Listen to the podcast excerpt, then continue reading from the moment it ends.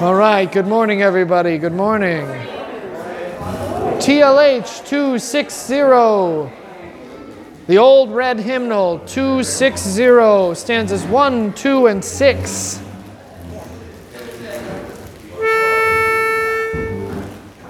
O Lord, look down from heaven, behold, and let thy pity waken. How few are we within thy fold, thy saints by men forsaken. True faith seems quenched on every hand. Men suffer not thy word to stand.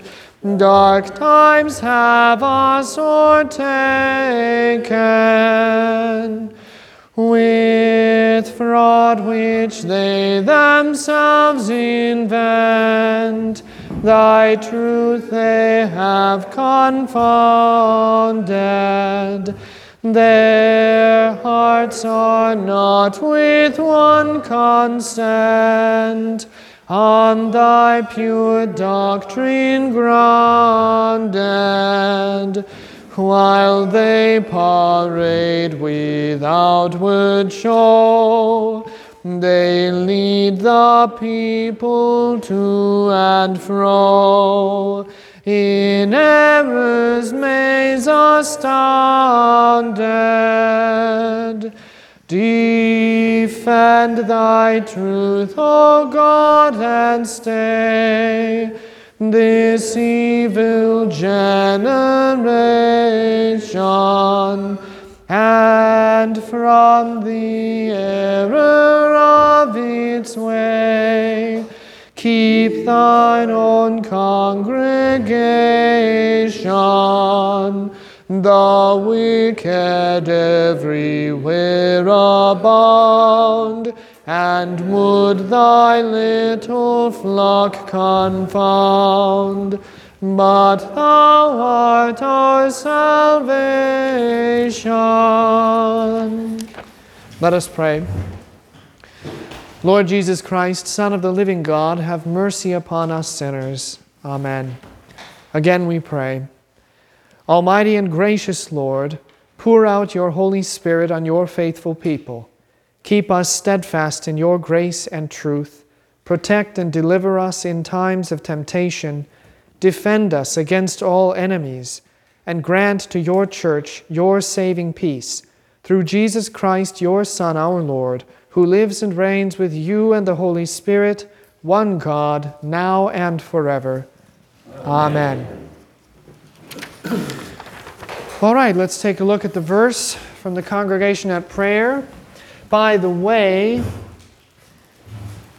the bulletins back there look different because, of course, today's Reformation, it's Divine Service setting five and not setting three, which is the sort of modernized version of Luther's Deutsche Liedermass, which is the, the hymn mass. Um, so that's why it looks different. We do that once a year. We do save those though, so if you were tempted to take notes in it or write in the bulletin part of it, please don't do that. And then make sure you give those back at the end of the service so we can use them again next year. Whoops, wrong color. All right, Psalm 121 7, let's speak this together. The Lord shall preserve you from all evil, He shall preserve your soul. Why is Lord in all caps?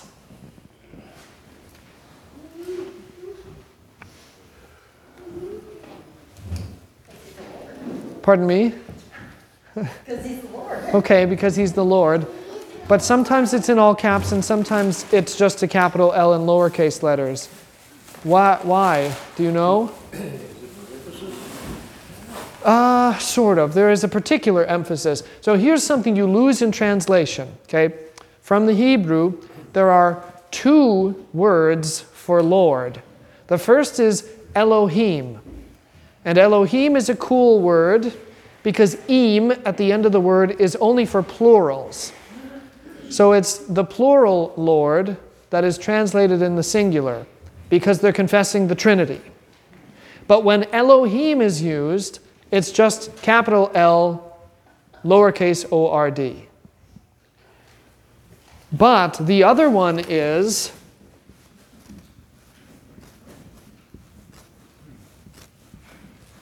Yahweh. We spell it with four letters because uh, in the Hebrew, uh, there, are only, there are no vowels in the Hebrew language, it's just consonants. So in the Hebrew language, this is what it is Yahweh. It's called the Tetragrammaton, the four letters, which is the name of God. And uh, if you read Jewish literature, they will never write this and they will never speak it because the Lord's name is so holy, you do not put it on your unholy tongue, which is kind of cool. Although the Lord has given us his name to call upon. Now, uh, Jehovah is maybe something you've heard before. Jehovah is not actually in the Bible and it's not a name for God. It is Yahweh, but they put they try to guess what the vowels would be, and instead of just saying Yahweh from the Hebrew, they put in vowels. And in order to get Jehovah, you have to break the rules of the Hebrew language to make it work. So Jehovah is not the name of the Lord. Yahweh is the name of the Lord. But in English, how do we translate that? Lord with capital letters to show you that this is the divine name. But what is the divine name? I am.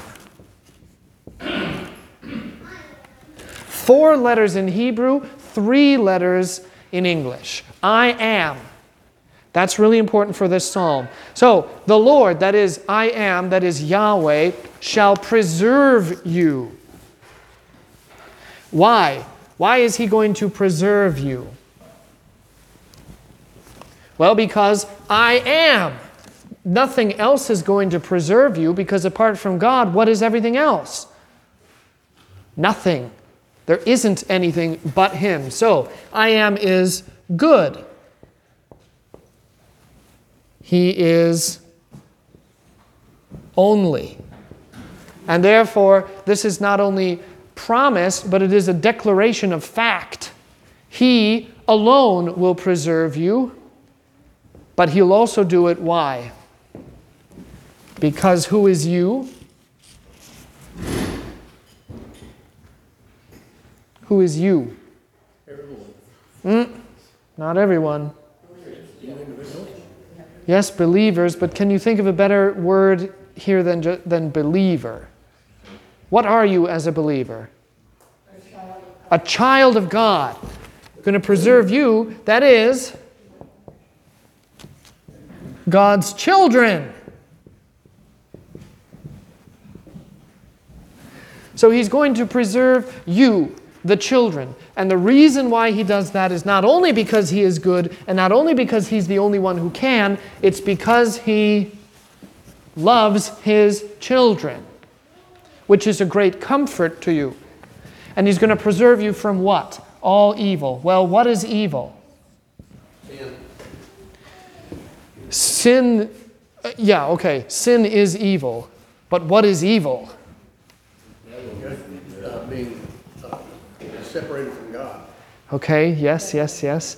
This is a very difficult question, actually, so it's unfair of me to ask it.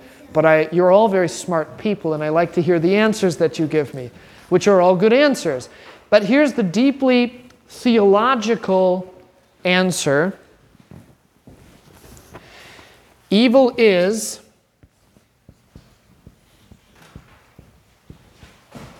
at its core the absence of good.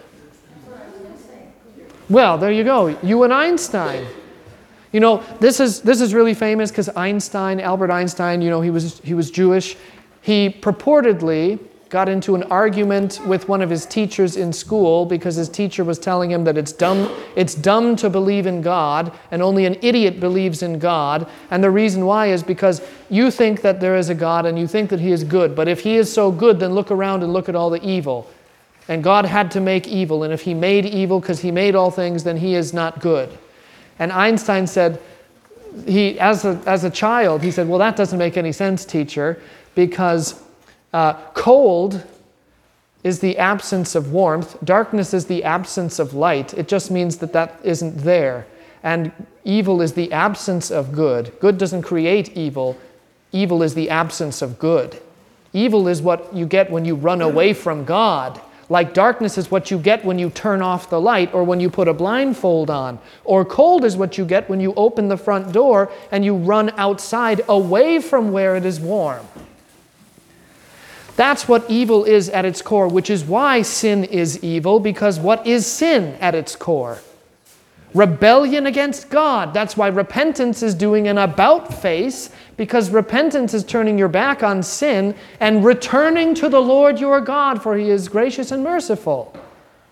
It's all coming back home, going back to the hearth where there's light and warmth and all that is good because God is there and God is good. But if you leave God and you go out the front door and you want to you want to be that 18-year-old kid who says, "Yeah, I'm finally 18. I can move out. See you later, dad." You're going to come to a very harsh reality and that is the world is a dark, cruel, cold place. And if you're smart, you want to put your tail back between your legs and come home to daddy. That is what evil is, and the Lord will preserve you. And how will the Lord do this? Here's, I'm not going to write all this down, but I'm going to use very specific language. You know, this theme of going home, having it be homey. He's going to build walls. Where does the Lord build walls? In baptism. He's going to give you strength to persevere. Hey, where does that happen? at the Lord's table, at his altar with his Eucharist.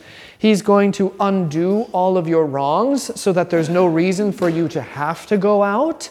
Where does he undo your wrongs? Confession and absolution. Absolution isn't just a washing, it's an undoing. And he's going to chase after you when you leave. So when you the belligerent 18 year old decides you're going to move out only because you can, he's not going to say, Fine, good riddance. He's going to open the door and he's going to follow you out and he's going to chase you. There's a, there's a children's book. I think it's called The Runaway Bunny or something like that. I love that book. I remember that book from when I was a kid. But the whole point of that book is the baby bunny that says, I'm going to run away from you, mom. I'm going to go somewhere else. And the mom says, Oh, that's impossible. You can never get away from me.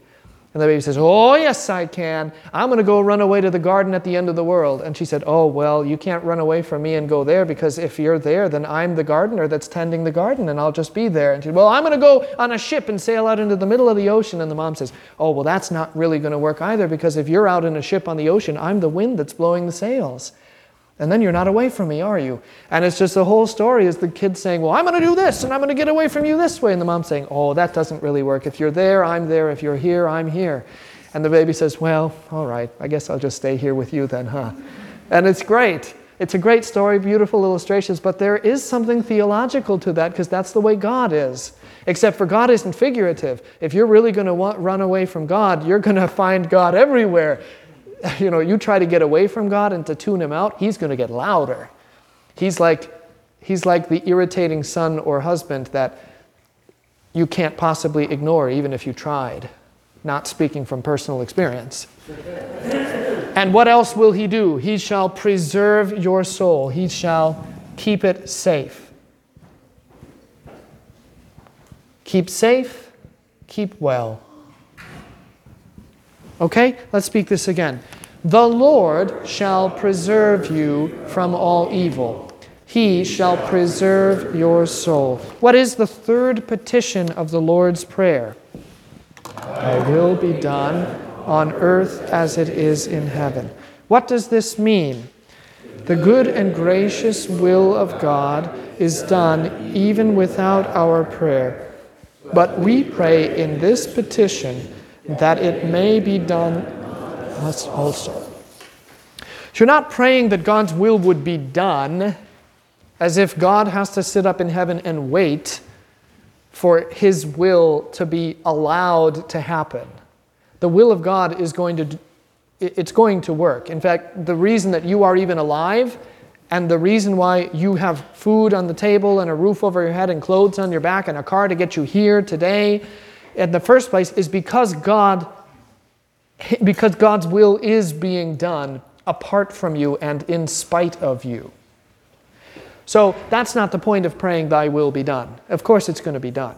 But it's about it's about us and about our disposition towards the Lord's will. In some sense, it's sort of like the explanation for the sixth petition give us this day our daily bread. That God would give daily bread to even evil people, but that He would lead us to remember this that is how he works, and to give thanks for it. Well, it's kind of the same thing here that he would lead us to remember the, that his will is going to be done and allow that we give thanks for his will, and that his will would be done among us, which is to say that we ourselves would be conformed to God's will, that we wouldn't fight it, but that we would just say, Amen. Okay, you're the boss, Dad. Whatever you say, that's how it's going to be. This is the way you want it. Okay, that's fine. This is how you want me to live? Great. Then your will be done. I'll live the way you want, not the way I want.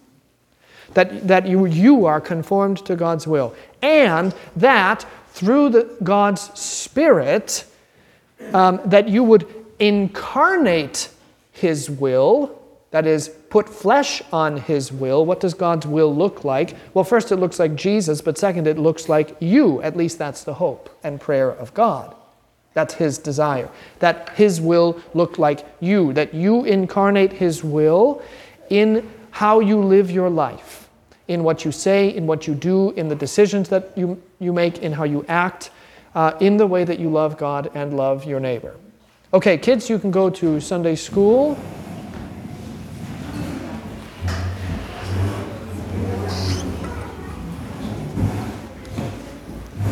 Adults, do you have any?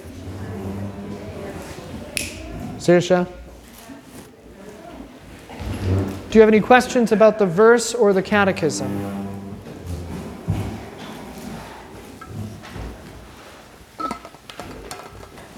Okay. Okay.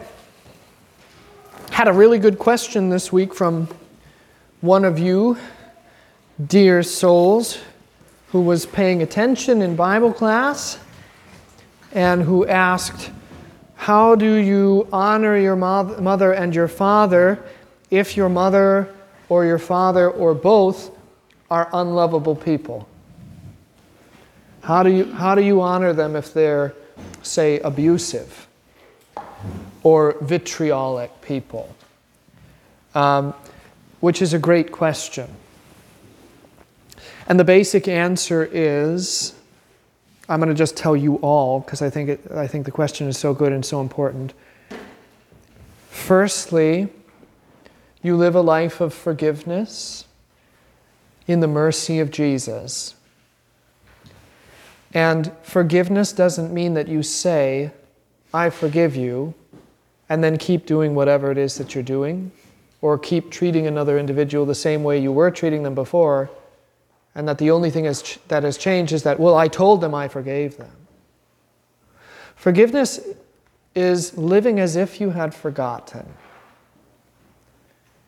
Living as if you had forgotten, not letting any of the things that trouble you be the thing that determines your relationship or how you interact with that person. That's what forgiveness is. And when you look at it that way, all of a sudden, Jesus' demand to forgive your enemies becomes a lot more difficult. How is the best way to forgive? Where does it all begin? At the cross. Yeah, at the cross. And it flows forth into your own life. Jesus is crucified for you what do you crucify in yourself? Pride. Yeah, be confident. That was right. Pride. You crucify your pride. What is the thing that stops you from living a life of forgiveness? Even, listen, and I'm not saying people don't deserve justice or deserve punishment. And, you know, certainly people who are abusive will they will reap what they sow. And forgiveness doesn't mean that you turn around and make them your best friend in the world. It just means that you're not going to let the slights be the thing that define your relationship. The things that govern you, the, the demons that ride you like little jockeys and steer you and tell you where to go and what to say and what to do. And the place that it starts is with your pride, because your pride is going to be the thing that says, I couldn't possibly. Don't you remember what that guy did to me? Don't you remember that person that I trusted and how they backstabbed me? How could I ever talk to them again? I can't even stand to look at them. And Jesus takes you into his breast and pats you on the head and gives you a hug and a kiss on the forehead, and then he whispers very gently into your ear, Get over yourself. Okay, so that's where it begins now. One of the things in the large catechism, there is a new handout, by the way. The handout that's out there looks the same, but it's not the same. It's a different one. It's part two, okay, if you didn't get it. In part one, one of the things um, that was mentioned there uh, in, a, in, one of the quotes from the passages was that you, um, you children are called to honor your mother and your father, which means you don't speak harshly to them, you don't uh, speak back in anger, you don't let your temper rule, you do everything with love and with respect even when or if your parents go too far. That's the direct quote. Even should they go too far, you still treat them with love and with respect. Doesn't mean you have to call them every day, It doesn't mean you have to go out and get brunch every Sunday, but you treat them with love and with respect, which is a very difficult thing to do. Uh, one of the examples that I used when I was talking to uh, the person who asked the question was I brought up the example of Corrie ten Boom. Do any of you know about Corrie ten Boom? Okay, good for you who know. That's not a shame on you to anyone who doesn't know about Corrie ten Boom, but she was in a concentration camp and uh, was tortured. Her sister died in the concentration camp. And then she would, later, um, she survived, but later she would give talks about the love of God and about forgiveness. And at one of her talks, uh, a gentleman stood up and said, I thought you looked familiar. So I came to hear your talk, and I heard what you said about being in the concentration camp, and then I knew I knew you because I was the guard that tortured you, and I'm the guard that killed your sister and then said, Would you please forgive me? I did a great wickedness to you. Would you forgive me? And she did. But she said, I believe somewhere in her book where she talks about that, she says, That's one of the hardest things I've done. It's easy to talk about forgiveness, but then all of a sudden you're actually faced with the reality. You look face to face with the person that murdered your sister, that tortured and abused you and the Lord says, Forgive them. Think of Stephen the martyr who is being stoned to death. Not a fun way to die. And as the stones are hitting him and breaking his body, his last words are, Lord, forgive them, for they know not what they do. And of course, he gets that from where? Stephen's a bit, yeah, it's from the cross. Stephen's a little bit of a plagiarist. Uh, but here's the thing about the church, okay? There's no such thing as plagiarism in the church. You don't, there's no such thing as plagiarizing Jesus. There's no such thing as plagiarizing an apostle. Gee whiz, can you believe if we had to pay royalties every time we play, prayed the Lord's Prayer? Who? Who nobody would ever pray it. Okay? This is why, by the way, this is a pet peeve of mine copyright in the church. I think copyright in, in the church, and when copyright started be, being enforced in the church, that's when the church started dying in America. I don't think that's the only thing that started killing the church, but I do think that's one of the things. Back in the 60s, when we started licensing everything, even the 50s, I think, 50s and 60s, when we licensed hymns. And then we said, every time, if you, if you ever want to sing this hymn, you have to pay for a license to sing the hymn. And my response to that is, well, great. I can't wait to, wait to be in prison and not being allowed to sing any of the hymns of the church because they're all copyrighted. Well, shoot. Can't pray the Psalms because the Bible's copyrighted. Can't sing the hymns because the hymns are copyrighted. What happened to the church? You know, so COVID was actually good in that sense because CPH had a copyright uh, clause that was so strict that you weren't allowed to record anything that was copyrighted, even from the hymnal, including the liturgy, because guess what? Divine Service Setting 3. Now that's copyrighted. so you can't do any of that stuff. You couldn't put it on a podcast. You couldn't put it on a CD to take to your shut ins. You couldn't do anything without express approval and paying for a license. And that included live streaming. You weren't allowed to live stream if anything that you had on the live stream was copyrighted. And then COVID came along, and everybody basically told CPH, I'm going to live stream my services, and if you want to sue my church, you come and get me. And CPH said, hmm, maybe we should look at this again. And they changed it. So now you can put that stuff up for 30 days. So look at that. You know, uh, but yes, How about plagiarizing a sermon? there's no such thing as plagiarizing a sermon. If you're if you're a pastor worth your salt, you won't you won't use somebody else's sermon.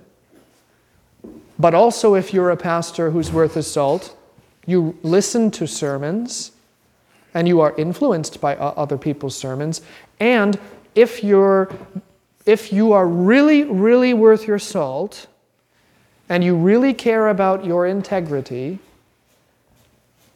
you if, if a sermon that you write and preach is heavily influenced by any particular source, you will put a little note in that many of these ideas are drawn from blah, blah, blah. Now, no one in the congregation, you're never going to see that.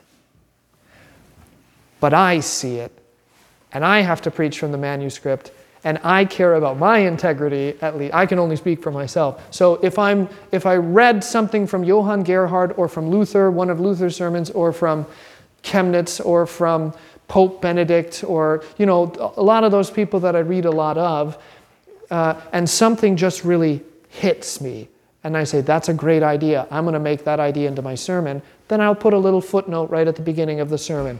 Many of the ideas or the, the, the, the, theological positions were drawn in large part from and then cite the work. Okay, but technically there's no, there's no plagiarizing a sermon because sermons are given to the whole church. So, like uh, uh, Easter Vigil, what's the sermon every Easter Vigil? I didn't write it. It's St. John Chrysostom's Easter homily. The church has a long tradition of using that for Easter Vigil because the church has said, boy, this is probably the greatest Easter sermon that could ever have been written. So why would we bother even trying to write something else and trying to compete? Why wouldn't we just use the very best one? So we do. So we just use that one. But even when you look in the service folder for Easter Vigil, it says St. John Chrysostom's homily for Easter Vigil. So I'll preach the exact same sermon that Chrysostom preached in the fourth century, but I will say that he's the one that wrote it. I didn't write it. Okay, Rhonda?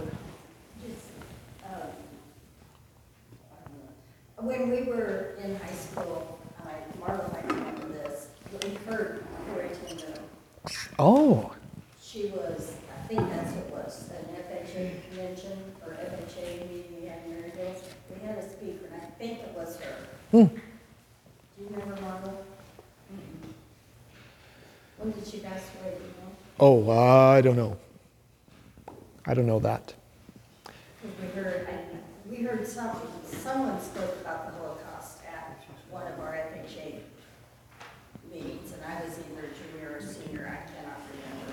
I just, when you said that, I remember, I remember a woman up on the stage, Yeah, and, and I remember it affected, well, affected most of us, I think. yeah. Um, Corrie ten Boom stands in stark contrast, in my opinion, to a, a Jewish philosopher named Simon Wiesenthal. Um, you, I don't know if you know the name Simon Wiesenthal or not. I remember reading Simon Wiesenthal in a horrible, horrible, horrible philosophy class I was required to take in college that was taught by a, a uh, hardcore left wing atheist Jew lesbian. What's that? Listen, I didn't go to a Concordia, okay? I went to, I went to pagan UW. Simon Wiesenthal, he the guy that tracked down Nazi? He did, he did stuff with Nazis. Yeah, he was, I believe, War, did he track down the, I don't, Big center museum. Yeah. Uh, I don't know, I don't know all the details about him, but I remember reading his book where he talks about meeting up with, he was at a hospital and there was a Nazi soldier that was in the hospital who was praying to God for mercy for what he had done and asked Simon Wiesenthal, Will you please forgive me? And he said, No. So Corrie ten Boom stands in stark contrast to that attitude because Corrie ten Boom says, I will. Do you want to? You never want to forgive people, especially the abusive people. You want to hold it against them. And they cause harm, they cause deep hurt to you. And that hurt never goes away, it's always there. You bear it as scars. Um, that kind of abuse is always there, just like physical abuse would be. So, how do you honor them? Well, you love them the way the Lord loves them. You pray for them. You pray for mercy to them. You pray for repentance to them. You listen to them when they talk. You don't lash out in anger or in rage. Again, I'm not, yeah, just a minute. Again, I'm not saying you have to call them every single day and say, hey, how are you? Hope you're having a great day. But you still pray for them. And when you do interact with them, you do it charitably. And especially if it's a mother or a father, say they have to go into hospice care, and none of your, this is just an example, and say none of your, all of your siblings who are outside the church say, well, F him. He was just a real SOB. Serves him right that he's going to die. Send him out to the middle of nowhere and send somebody else to take care of him. You say, he might have been an SOB. And in fact, he probably was. But he is still my father.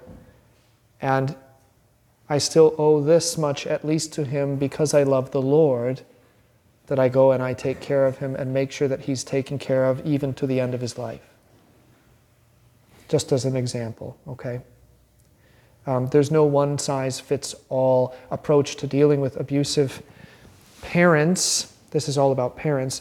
No one size fits all to dealing with abusive parents. However, one thing does stay consistent, and that is uh, love them as the Lord and offer them forgiveness. And that will mold your interactions with them. And that is how you honor even an abusive mother or father. Yes.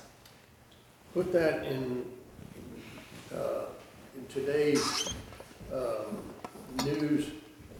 There are people now calling for Israel, the Jews, to not seek revenge back on the Hamas or the Palestinians that, that killed them, but rather seek a peaceful reconciliation of this. And, and there's a side that says, no, uh, they killed and they should be punished for what they did. So There's- it's, that's a, si- that's a really oversimplification of what the issue is. Yes. But yet it's, it's a question of whatever, I guess. We still seek justice.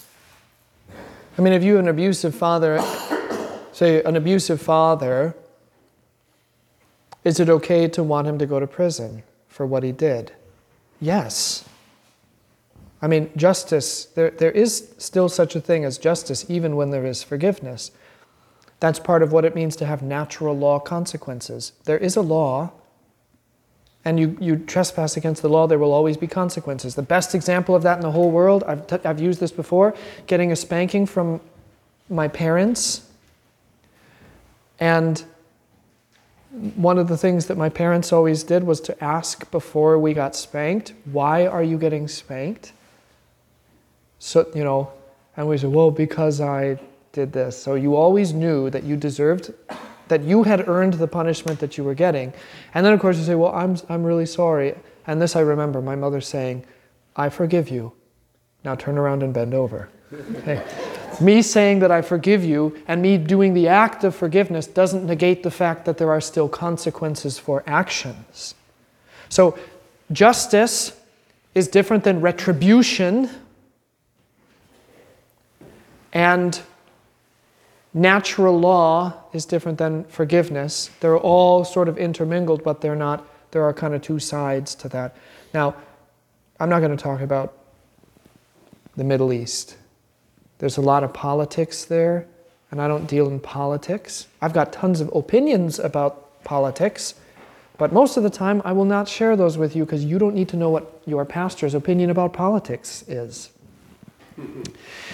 Uh, the, that particular instance is one of natural law consequences, I think. I mean, imagine if Pearl Harbor happened again today. Would we turn around and say, oh, well, we should just tell them we love them and then not do anything? I mean, you, that's one of the laws of the universe. There are always consequences to an action. So, um, that's about what I'll say. Yes? Well, I really love this, what you had to say, because these days, it's very in to reject your parents and say your parents were abusive. Oh, that's always been in. Okay. But, but the, the, the way that you talk about their abuses changes. But it's always in to reject your parents. But I, you know, I have friends whose kids won't talk to them anymore, and, you know, it's just baffling. Mm-hmm. But the, the great thing about the way you're presenting it is, we're not denying, there's no need to deny whether or not your parents were abusive to you. If you have this perception that they were abusive at whatever degree it might be, Mm-hmm. the forgiveness is still there. The Forgiveness and the grace is still called for. Yes. You know, if you can take it to the extreme and say, we recognize that people are physically, emotionally, mentally abused, and still you want to approach it from the love of God, Mm-hmm. then everything else on the spectrum is covered. Sure. And this too doesn't mean that if you if you happen to be somebody who is hurt by abuses of one form or another, that you don't also create um, safeguards too. I mean, that doesn't mean that you just dive right back into the lion's den because the Lord said forgive. There are always consequences, and one of the consequences is that you now have defenses that you built up in one way or another, and that's fine still to have those. But, but you know, that's not independent from loving and forgiving still, and not letting those things be the thing that define, and treating your parents with respect even when they go too far. And that's something that, and to be frank, you don't, you don't actually have to have had abusive parents to struggle with the fourth commandment. If you've made it this far and you still say, I don't have any trouble with the fourth commandment, you're a liar. And I know it, and you know it. Okay? Everybody struggles with their parents. If we didn't, there wouldn't even be there wouldn't be a commandment about it. okay? Everybody struggles with their parents in one way or another. I know she listens to this, but this is still the best example I can give you. My mother and I, I love my mother. Out of all of my siblings, I am the one who calls her the most. I talk to my mother almost every single day. But my mother and I also have exactly the same personality. Exactly the same personality. And unfortunately, that means that there's not a lot of room in close quarters for both of us to be together for extended periods of time. I love her. I love going home to see her. I love having her here. But at one point or another, there typically is an argument about something, and you want to know the dumbest thing. None of the things that we ever argue about have any value at all. It's two people who are a little thick headed and who like to have the last word, just trying to have the last word. and that's just how it goes sometimes. You know, certainly I could be better about honoring my mother and just setting my pride aside and saying, fine, okay, just have the last word, it's fine, it doesn't change anything. And every parent can be better about dealing with their children in a more gracious way. The problem for parents is that your children are always your children. And even though they're grown up, there's a part of you that never, ever, ever, ever, no matter how old they are, will see them as grown up. And sometimes that's the part that wins when you're interacting with your children. So, parents, the fourth commandment applies to the parents too, and you know, it goes in two ways. And we'll talk about that a little bit, not today probably, but it's in this handout. The role of parents and how they are to behave is also a role that is exemplified by the context of the fourth commandment and how, how in other places scripture talks about what parents are to be like. So there is a, there is a degree of sovereignty in a child that has become an adult, and there is a degree to which the parent's authority changes. You don't get to tell your grown children that they're grounded anymore. You know, oh, my uncle, my, both of my uncles on my mom's side were, you know, they're a little bit of troublemakers. And uh, they were still living at home. I think my uncle was 19, 20, something like that. He didn't own his own car. He was still borrowing my grandma's car. They, I think they had one that was their family car. So he would just use the family car. And, uh, but he didn't own it. And he did something. And, I, and, you know, it was one of those, well, what are you going to do, ground me? And I believe that my grandma's response was, No, I can't ground you, you're an adult, but I can ground the car.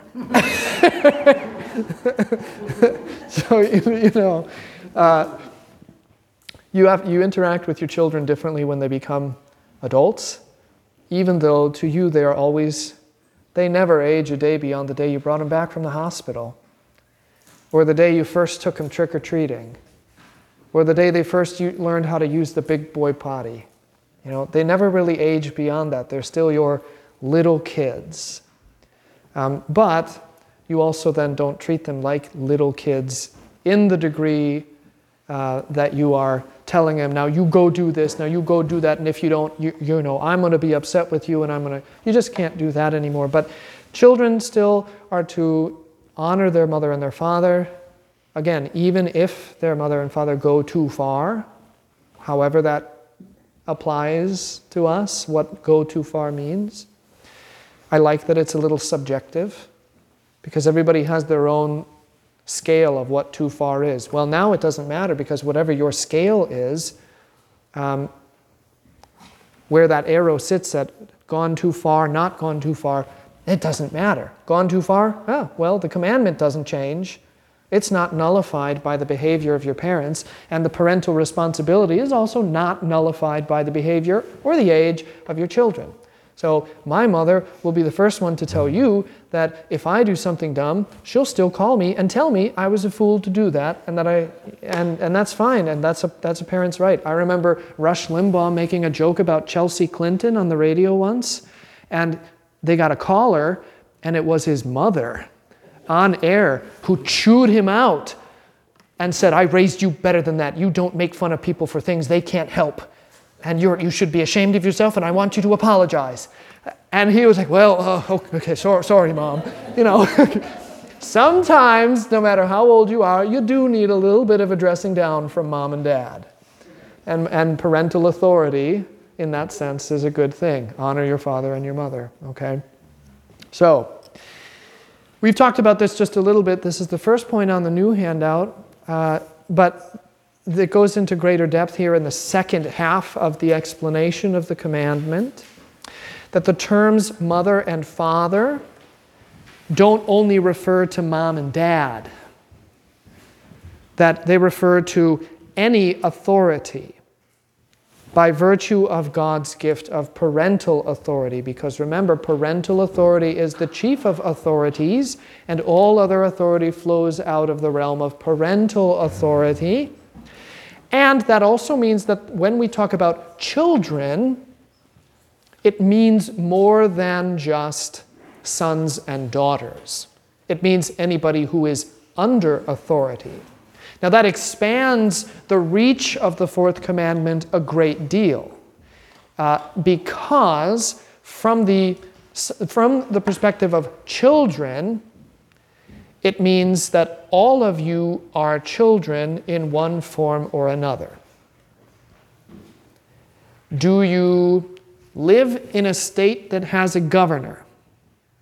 Yes, then you are children because you are under authority. Are there laws at the federal level that you must obey? Yes. Doesn't matter if you think they're stupid laws or not, they are there, and that means you are subject to them. And that means you're a child in the sense of authority. Do you have a job where you have a boss? Well, then you are a child. This also extends, I mentioned this a while back, but this also extends to if you are in a home that is not your home, not your household, where somebody else is the head of the household. So, for example, if my parents come to visit me in my home, I am the head of my house. And that means that for the time that my parents are there, as far as authority goes, they are actually children to me because there are certain rules of my household, and they might be my parents by blood, but I am their parent by authority in my own home. So parents don't get to go to their children's homes and break all of the rules of the household and then play the but I'm the mom or I'm the dad card. It doesn't work that way. So you're subject to the authority of the household, and that isn't your household. So even then, you are a child with respect to authority. Okay? And likewise, father and mother is anybody who holds authority. Whether you have flesh and blood children, you are still a father or a mother if you have anybody at all that would be in any way under your authority. So if you babysit your nieces and nephews, you are mother or father by virtue of authority. If you have no children, but you're the governor of the state, you have actually many children. Okay? And then you have to be a disciplinarian because many of those children under you need some spankings, let me tell you.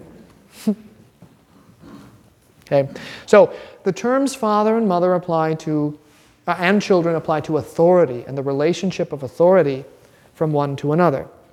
Uh, if you recall this, the explanation to the fourth commandment in the small catechism, we should fear and love God so that it, we do not despise or anger our parents. Pardon me? Or masters. Or masters. Ooh. The, the translation that I learned, which was the 86 translation, the new one's not. The 86 one, I think, was the last of the good ones. but anyway, shoot, now I'm on record saying that. Well, whatever you know, I'll stand, I'll stand by it. Um, and other authorities. Despise and anger our parents and other authorities. Master is good. I think they probably changed master because master has connotations. Of slavery. Right. We don't like to talk about that. Um, if only the Bible were more comfortable.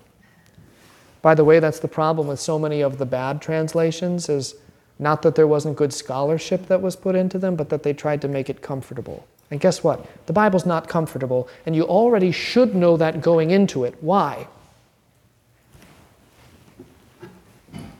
Because we have sinful natures. Because you have a sinful nature, and what's the Bible all about? Condemning sin. so, hey, listen, if you're a sinner, you're going to hate the Bible. if you don't want to forgive people, you are going to hate the Bible. If you want to live life the way you want to live it and be the boss of your own self, well, sorry, you're going to hate the Bible. If that's really what you want, maybe the Bible isn't the book for you. Maybe Christianity is not the religion for you, because Christianity is the religion where your thoughts and opinions are not the things that govern anything here. But I think we should, I don't care. I mean, even the pastor doesn't ha- get to say, well, oh, what I think, blah, blah, blah, because the Lord says to him, I don't care. Do your job, and here's how to do your job, and here's what you're supposed to be doing. And say, oh, okay. So, not about opinions. Other authorities or masters. Just as a little aside, you know, Yes. in real estate, you can't call a master bedroom a master bedroom anymore, it's a main bedroom. It's an ensuite. Oh my goodness. Being politically correct just kind of ruins everything. It is. It's, too, it's so hard. And you want to know what? It doesn't matter how hard you try to be politically correct, you're still going to find something that you did wrong and they're still going to eat you up. So I say, why bother?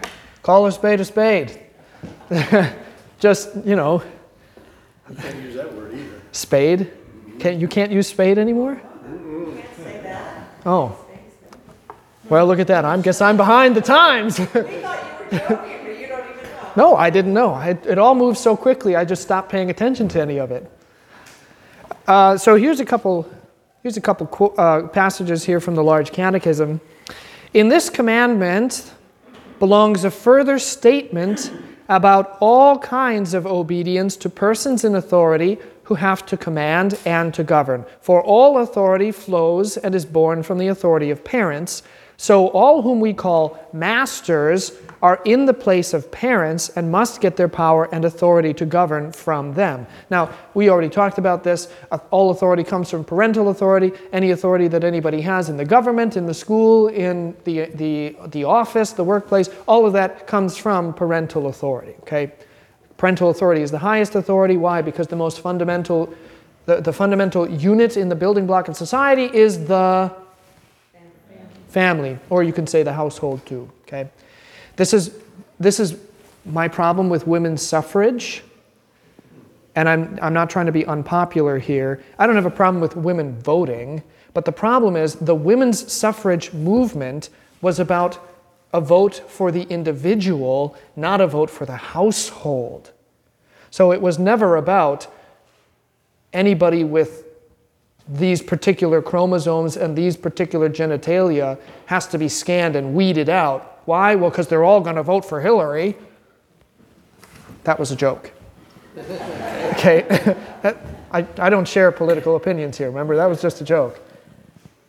Because women are emotional, so we shouldn't let them vote. Because they're all going to be liberals. Well, that's stupid. Okay? Um, I said this to somebody. I was talking with Morris after Matins one day, and he said something about women in the workplace often being better than men because they're more organized. And, uh, and uh, they, they do things a certain way, and men don't do things that way. Obviously, men and women are very different, and women, have a, women are often very more uh, organized. And I said, I think that that is probably one really good argument for not ordaining them. And you say, why? If they're better than men, why wouldn't we ordain them? Well, because they're better than men. Because the Lord wants to make his strength manifest in weakness and incompetence, not in strength. Okay? But so, the, the problem with the women's suffrage movement as it was presented, which is the same problem with so many of, of these wa- different waves of feminism, is what's it about? It isn't about the vote, actually. Women's suffrage was not about the vote, it was about the individual. And the, the philosophy of the structure of society and how it is built changed. And again, I don't have a problem with a woman who wants to vote, but the problem is when you take that route, then you begin to break down society into individuals and not households, but the family is supposed to be the fundamental thing. So the, the whole process up until then was it was a vote for a household. And the idea was that a husband and a wife cast the same vote together because a husband and a wife in the same household are supposed to talk to each other and figure things out and be smart. And by the way, just because the man was the one that cast the, the vote doesn't mean that the woman wasn't voting. I've seen a whole lot of husbands, and guess what? A whole lot of husbands are on a leash. Okay, so let's be real putting the thing in the box or drawing your with your little marker on it doesn't necessarily mean that you're the one casting the vote okay? So that's again there are, there are so many elements to that women's suffrage movement but the big one was we want to be individuals. We don't want to be part of this group anymore. We want to be an individual. We want to we want to break down the unit of society to the people not the groups. And the problem is then all society breaks down. Feminism and, and uh, so many of these other modern movements, they're breaking down some of these fundamental building blocks. And it's like you've turned a brick into a pile of sand, but then you still want to, because the brick is just a whole bunch of sand, so then we'll break each little individual grain out of that brick. And then you've got a pile of sand, and then you say, now build me a pyramid with all of these little grains of sand. I'm sorry, but it doesn't work. You have to have something cohesive to build on in society. You should read Chesterton on this. Chesterton was a huge proponent in the early 1900s about the family as the unit of society, which has nothing to do with who gets to cast a ballot. It's in how you look at society as a whole and what are the core elements of society. And frankly, the individual is not the core element of society. It can't be. That leads to a breakdown because everything is about selfishness.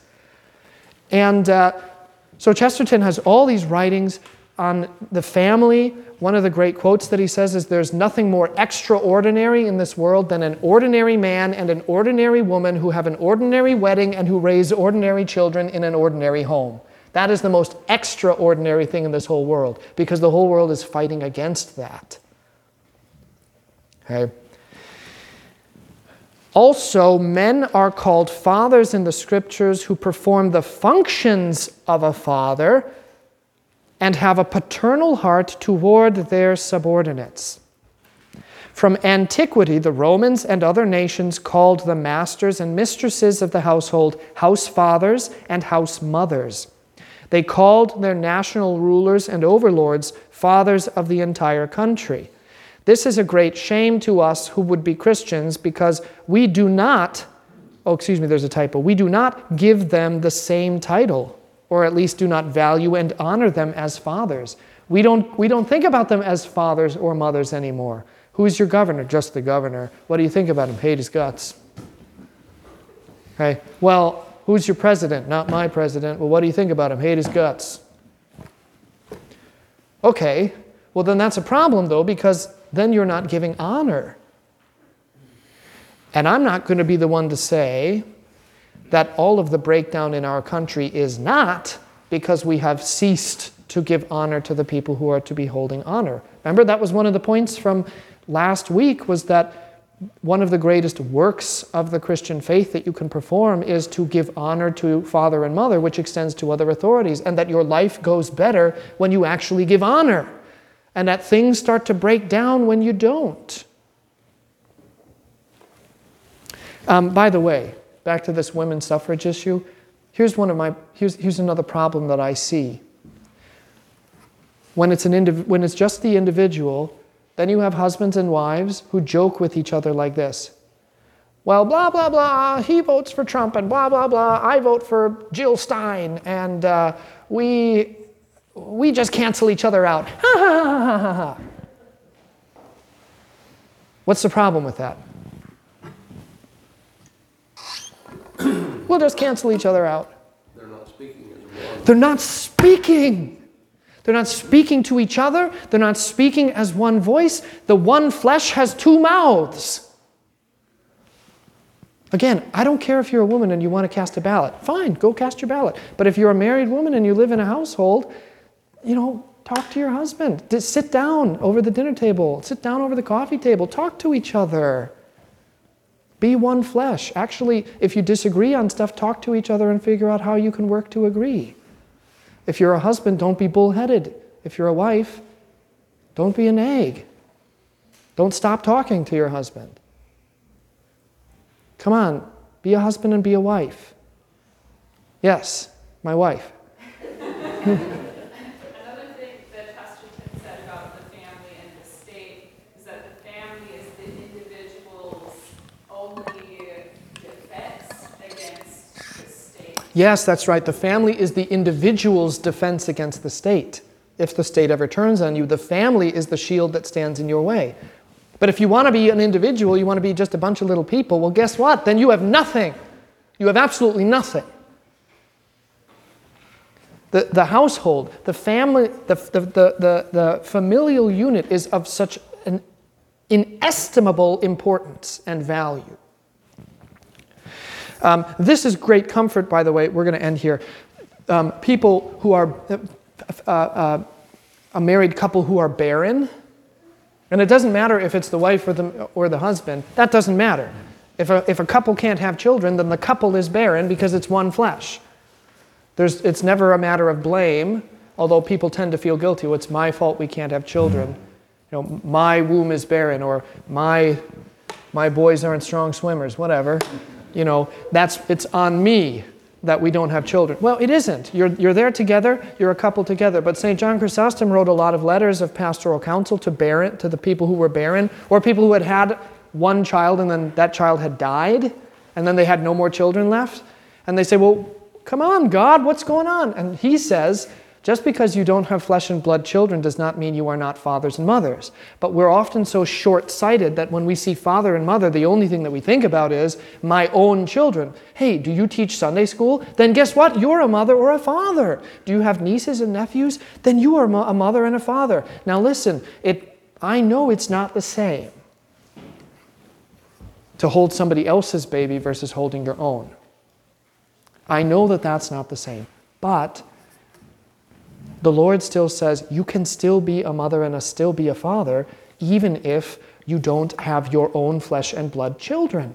There are all these other ways because the fourth commandment's about it house fathers, house mothers. All of these children. So when you start taking a step back, what does it really mean to be father and mother, and start defining the terms in the way that the fourth commandment defines them, your life is a lot less limited. Actually, your life is much more free in the gospel. Okay, any quick, quick, quick, quick questions? Good, I love you. Let's see you at the altar.